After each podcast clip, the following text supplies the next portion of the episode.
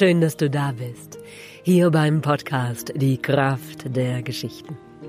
Dein Podcast für Inspiration und Lebensfreude. Ich bin Annika Hofmann und ich bin Geschichtenerzählerin. Und in diesem Podcast geht es darum, wie das Erzählen von Geschichten mein Leben komplett verändert hat. Und wie auch du dein Leben verändern kannst, indem du die Geschichte deines Lebens neu erfindest und mitten hineinspringst in dein großes Abenteuer. Hier bekommst du jede Menge Inspiration und du bekommst Mut für den nächsten Schritt. Meine Vision ist es, mit diesem Podcast so viele Menschen wie möglich darin zu inspirieren, den Weg ihres Herzens zu gehen. Dich darin zu inspirieren, den Weg deines Herzens zu gehen. In der heutigen Folge geht es um die Brüche im Leben. Um die Narben, die Herzensnarben, die die Verletzungen, die wir im Leben erfahren haben, an unserem Herzen hinterlassen haben. Und wie du diese Narben heilen kannst. Ich wünsche dir ganz viel Freude mit der heutigen Folge.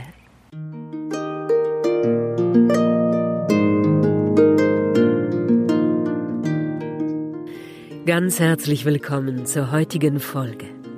Die heutige Folge heißt Kintsugi. Und du hast vielleicht schon einmal davon gehört. Kintsugi ist die japanische Kunst, gebrochene Gefäße zu reparieren. Und zwar werden die Scherben eines Tongefäßes wieder aneinander gefügt mit einem Lack, der heißt Urushi-Lack. Und in diesem Lack ist Goldstaub oder Silberstaub oder Platin gemischt. Und auf diese Weise wird der Riss, der in dem Gefäß entstanden ist, die gebrochene Stelle nicht versteckt, sondern hervorgehoben, vergoldet. Ja, und als ich das erste Mal von dieser japanischen Kunst gehört habe, gebrochene Gefäße zu reparieren, indem man sie mit Gold wieder zusammenfügt, hat mich das zutiefst berührt. Denn es ist das, was wir tun sollten. Mit den Narben unseres Herzens. Sanft darüber streichen und selbst vergeben. Gut zu uns zu sein. Und es nicht zu verdrängen und zu verstecken. Ja, wir sind wieder zurück im Allgäu. Ich sitze hier am Rand dieser Frühlingswiese. Du hörst die Vögel zwitschern, der Strauch vor mir treibt die ersten grünen Blätter und auf der Wiese steht der Löwenzahn. Und ich will dich zu diesem Thema heute, gebrochene Gefäße heilen, die Narben unseres Herzens heilen, einladen zu einer kleinen Geschichte. Eine Geschichte, die ich selbst erlebt habe. Als ich ein junges Mädchen war, da habe ich mir, wie jedes Mädchen oder wie auch unsere Ellie, von ganzem Herzen so, so, so sehr ein Pferd gewünscht. Das war mein größter Wunsch. Und das war unserer Ellie jetzt auch gerade so, wenn du sie fragst. Was wünschst du dir? Ein Pferd. Und ich habe damals mit meiner Schulfreundin zusammen vor Weihnachten einen Wunschzettel gemalt. Und wir saßen da am Tisch und wir haben uns beide ein Pferd gewünscht, sie und ich, und wir haben gemalt. Wir haben genau gemalt, wie es aussehen soll. Mit braunen und weißen Flecken sein geschecktes Pony, und ich habe auch den Sattel dazu gemalt und das Zaumzeug und eine Box mit Putzsachen und alles, alles, was ich mir dazu gewünscht habe. Ach, wir haben sehr viel Zeit verbracht mit diesem Wunschzettel. Und ja, wenn du dich da hineinversetzt in dein Kinder sein, deine Kinderseele, dann weißt du noch, oder du hast ja vielleicht auch selbst Kinder, so wie ich, das ist etwas Magisches. Mit diesem Wunschzettel fürs Christkind, da ist es ja hier im Allgäu oder bei uns in Berlin ist es der Weihnachtsmann, das ist etwas Magisches. Wir haben diesen Wunschzettel dann meiner Mama gegeben, den Wunsch losgelassen und sehnsüchtig den heiligen Abend erwartet. Jeden Tag das Kalendertürchen im Adventskalender geöffnet und allmählich rückte der vierundzwanzigste Dezember näher. Und dann war es tatsächlich soweit und wir waren am Nachmittag in der Kirche zum Krippenspiel und sind wieder zurückgekommen, da war es schon dunkel. Ja, wir sind nach oben gegangen. Ich habe aus dem Fenster hinausgeschaut in den Garten und hinten im Garten war unser Schuppen. Ich hatte mir so vorgestellt, wenn ich mein Pony dann habe, was ich ja ganz sicher zu Weihnachten bekommen werde, dann steht es in diesem Schuppen. Und ich schaue da zum Fenster hinaus und sehe, dass im Schuppen Licht brennt. Ja, da brennt Licht. Und ich war mir so vollkommen sicher, mein Wunsch geht in Erfüllung.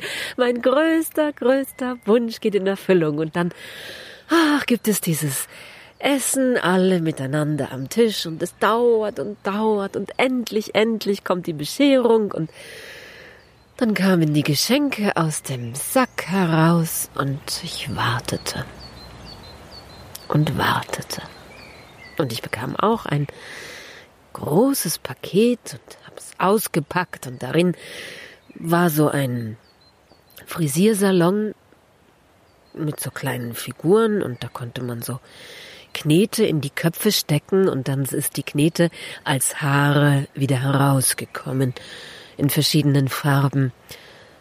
Und ich saß da und war ganz still. Und als dann das letzte Geschenk aus dem Sack herausgekommen war und der Sack war leer, da, da habe ich dann gesagt, und, ähm, und mein Pony? Meine Eltern haben sich ratlos angeschaut und gesagt, nein, das gibt kein Pony. Ja, aber, aber warum war denn Licht im Schuppen? Ach, hat mein Großvater gesagt, habe ich, habe ich vergessen, das Licht auszumachen. Na, dann muss ich wohl nachher nochmal in den Garten gehen. Und in diesem Augenblick ist die große, schillernd bunte Seifenblase zerplatzt. Und ich saß da und habe mich seltsam gefühlt. Ich wollte auch nicht undankbar sein. Ich habe mich auch gefreut über das Geschenk, was ich bekommen hatte, aber es war so, so weit entfernt von dem, was ich mir wirklich gewünscht hatte. Ich war dann auf dem Klo, habe mich da eingesperrt und geweint. Lange geweint. Ja, und als ich junge Mutter schon war, mit einundzwanzig, meinen ersten Sohn zur Welt gebracht hatte und wir hatten den Zigeunerwagen gekauft in England und es fehlte uns ein Pferd, um den Wagen zu ziehen, ich weiß nicht. Mein Vater es wieder gut machen wollte oder einfach von ganzem Herzen Freude daran hatte, dass wir den Weg unserer Träume gegangen sind. Er hat dann ein Pferd für uns gekauft, hat uns das Pferd geschenkt. Und so hatte ich dann als junge Mutter mit einundzwanzig den großen Herzenswunsch meiner Kindheit erfüllt. Und wir haben einen Tinkerhengst gekauft, ein wunderschönes Pferd. Der war schwarz-weiß gescheckt und hatte so Fesselbehang, so ein Kaltblutpferd, eher klein, ein Meter dreiundfünfzig hoch. Und das sind traditionellerweise die Pferde, die vor solchen Zigeunerwagen gehen. Es war Liebe auf den ersten Blick. Und es war einerseits unvernünftig, einen Hengst zu kaufen für Anfänger, wie wir es waren. Alle haben den Kopf geschüttelt, uns davon abgeraten und unser Pferdefreund hat gesagt, ja, wie, habt ihr schon zugesagt? Ich habe gesagt, na ja, ich habe einen Handschlag gegeben. Ah, dann hast du das Pferd gekauft. Gut, also, wir haben diesen Hengst zu uns nach Hause geholt. Ach, ich habe ihn geliebt. Und er hatte Charakter. Das ist eben das, was Hengste auch schwierig macht. Sie sind nicht so gefügig, sie sind charakterstark und es braucht eine starke Führung. Das ist eine großartige Aufgabe, die du mit einem Pferd lernen kannst. Und ich habe dann gelernt.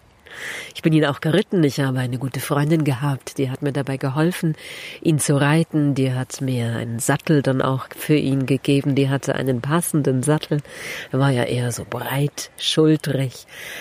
Ja, wir sind zusammen ausgeritten, sie selbst hatte ein Araberpferd, der war eine Staubwolke am Horizont, wenn wir mal galoppiert sind, und Rabas ist so ganz gemächlich, gemütlich vor sich hin galoppiert, dann irgendwann wieder in Trab gefallen, der war von anderer Natur, anderem Gemüt.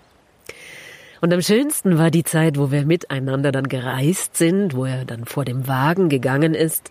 Da war er voll in seinem Element. Das hat ihn gefordert, das war anstrengend, der Wagen wog anderthalb Tonnen, das ist für ein Pferd eine großartige Leistung, den zu ziehen, und das hat ihn aber auch so richtig glücklich gemacht. Man hat gesehen, wie gut es ihm geht, wenn er gefordert wird. Ich bin viel da vorne neben ihm hergelaufen. Und dieses Zusammenleben hat mich so sehr mit Glück erfüllt. Am Morgen aufzuwachen und zum Wagen hinauszuschauen, dieses Pferd da auf der Wiese stehen zu sehen, ist pures Glück.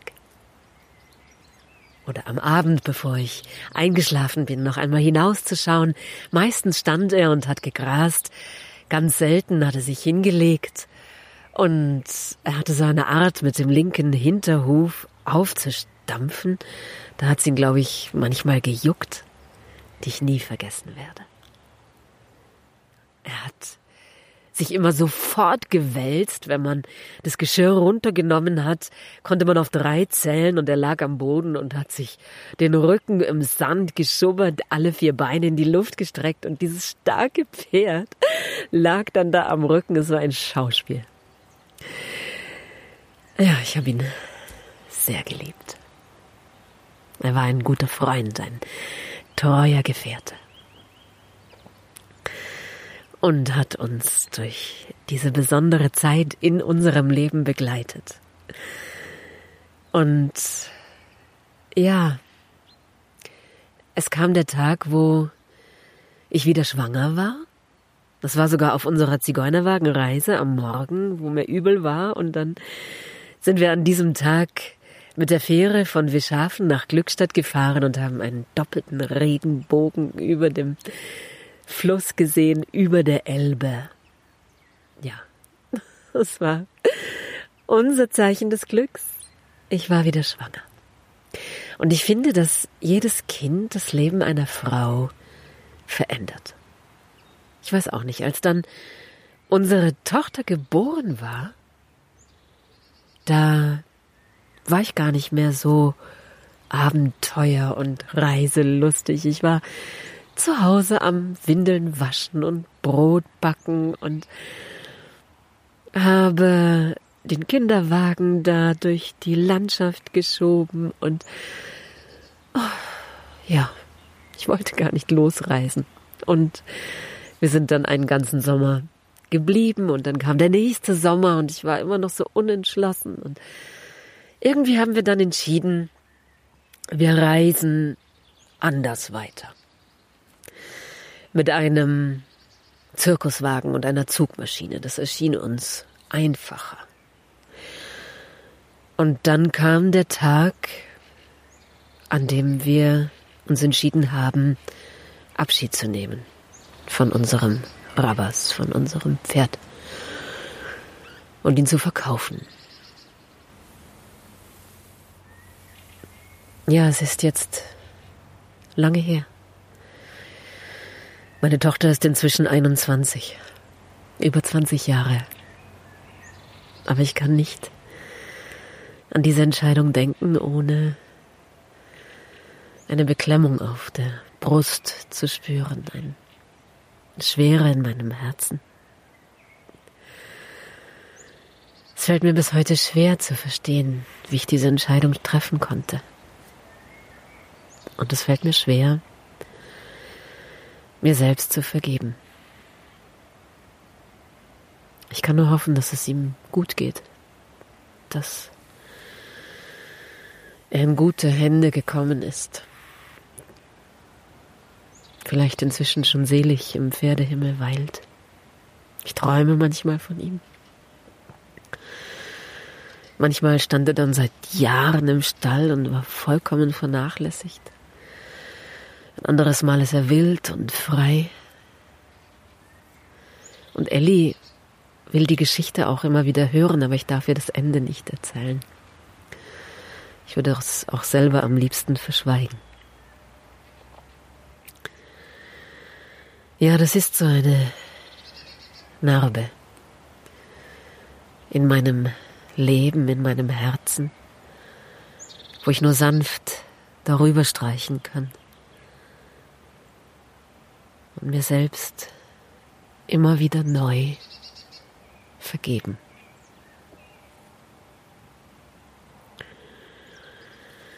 Und die zweite Geschichte, die ich dir erzählen will zu diesem Thema: Ich war ja auf dem Storytelling Festival in Wales vorletzten Sommer, davon habe ich erzählt in der Folge von dem Mentor. Ich bin an die Quelle gefahren, meine Quelle der Kraft. Es ist der Ort, an dem ich entschieden habe, Erzählerin zu sein. Es ist meine Herzensheimat, es sind meine Wurzeln. Und es hat unendlich gut getan und ganz viel Kraft gegeben, dorthin zu fahren. Ich bin zusammen mit einer Freundin dort gewesen und es war ein Feuerwerk der Erzählkunst. Das war wirklich grandios und es findet ja auch statt in einer Burg und diese Burg liegt direkt am Meer und vor der Burg sind die Gärten, der Rose Garden und der Beast Garden. Das sind so Skulpturen mit fantasievollen Gestalten aus Stein. Am ersten Abend war das große Finale im Rose Garden Open Air. Zwei Erzähler und der eine hat den anderen immer so angefeuert. Einer hat die Geschichte erzählt und der andere saß ihm zu Füßen und hat gesagt: Oh, und was passierte dann? Und wie ging es weiter? Ah, eine Liebesnacht. Wir wollen die Details wissen. So, der hat angeheizt, angeheizt, angeheizt und noch fünf Musiker, die dazu gespielt haben. Das war wirklich ein Feuerwerk. Und dann kam das zweite große Finale am nächsten Abend. Das war die letzte Veranstaltung von dem Festival. Und alle haben sich noch einmal versammelt, die zu diesem Festival gekommen waren, von überall, aus ganz Europa. Und wir waren dort vor der großen Bühne, es war ja auch das fünfundzwanzigjährige Jubiläum. Die ganz großen Erzähler der ersten Stunde waren da. Eben auch der Hugh Lupton, von dem ich in der Folge Der Mentor erzähle. Und dann kam ein Erzähler auf die Bühne, der heißt Daniel Morden.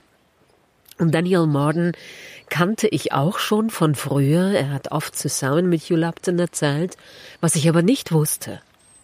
Was ich aber nicht wusste, war, dass er in den Jahren, in denen ich nicht auf dem Festival gewesen war, schwer an Krebs erkrankt war. Und nicht irgendwo in seinem Körper, sondern am Kiefer. Und das hatte zur Folge, dass sein Gesicht zur Hälfte gelähmt war. Er konnte nur die eine Hälfte des Gesichtes bewegen. Und als ich ihn sah, war ich erschrocken. Und meine Freundin hat mir dann zugeflüstert, was geschehen war. Und dann fing er an zu erzählen. Und seine Stimme hatte die gleiche Kraft und Intensität, wie ich es kannte.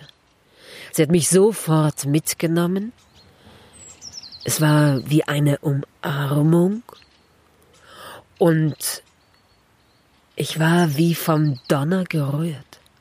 Ich kannte die Geschichte, ich hatte sie in seinem Buch gelesen, ich hatte sie sogar selber schon einmal erzählt. Und das war aber vollkommen unwichtig. Ich hing an seinen Lippen und es war für mich so unglaublich, diesen Menschen da auf der Bühne zu sehen. Dass er sich getraut hat, wieder auf die Bühne zu gehen. Dass er es getan hat. Es hat mich vollkommen fasziniert. Und dann kam in der Geschichte eine Stelle, wo die Mary, die sich auf den Weg macht zu der Zauberquelle in den Wald, lächelt. Und er muss gewusst haben, dass es nicht geht. Aber er hat es getan. Er hat es getan, er hat auf der Bühne gestanden und gelächelt.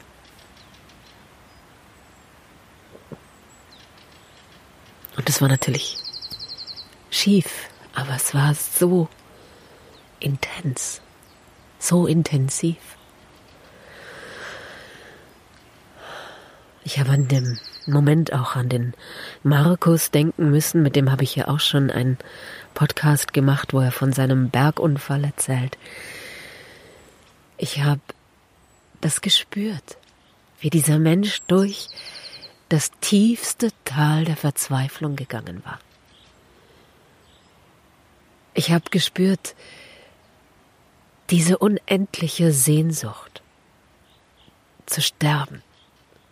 Diese Sehnsucht, dass alles für immer vorbei sein soll. Die Augen zu schließen und nie, nie wieder aufzumachen.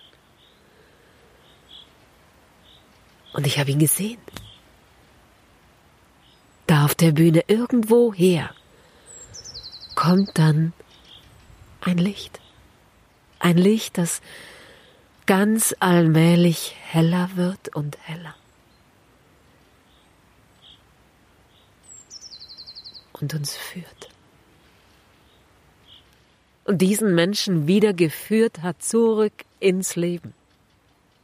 Zurück auf diese Bühne vor seine Zuhörer. Und ich habe in diesem Moment sehr geweint. Es hat mich sehr berührt. Und ich habe einfach gespürt, wie groß auch immer die Verzweiflung sein mag. Es gibt eine Kraft in uns, die größer ist. Wie groß auch deine größte Angst sein mag. Es gibt eine Kraft in dir, die größer ist, weil die Liebe siegt, weil das Leben siegt. Ja, das ist es, was ich heute mit dir teilen möchte. Ich sende dir eine warme Herzensumarmung. Ich wünsche dir Kraft und Zuversicht. Und ich lade dich ein, für einen Augenblick deine Augen zu schließen und an so eine Narbe deines Herzens zu denken. An so einen Schmerz, den du in deinem Leben erfahren hast. Und jetzt ganz behutsam deine Hand an diese Stelle zu legen, zu atmen.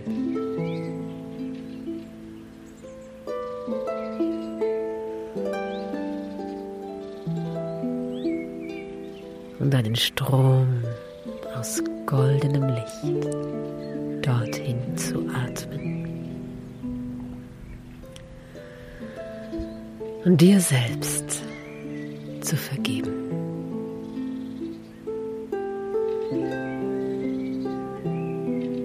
Ich danke dir,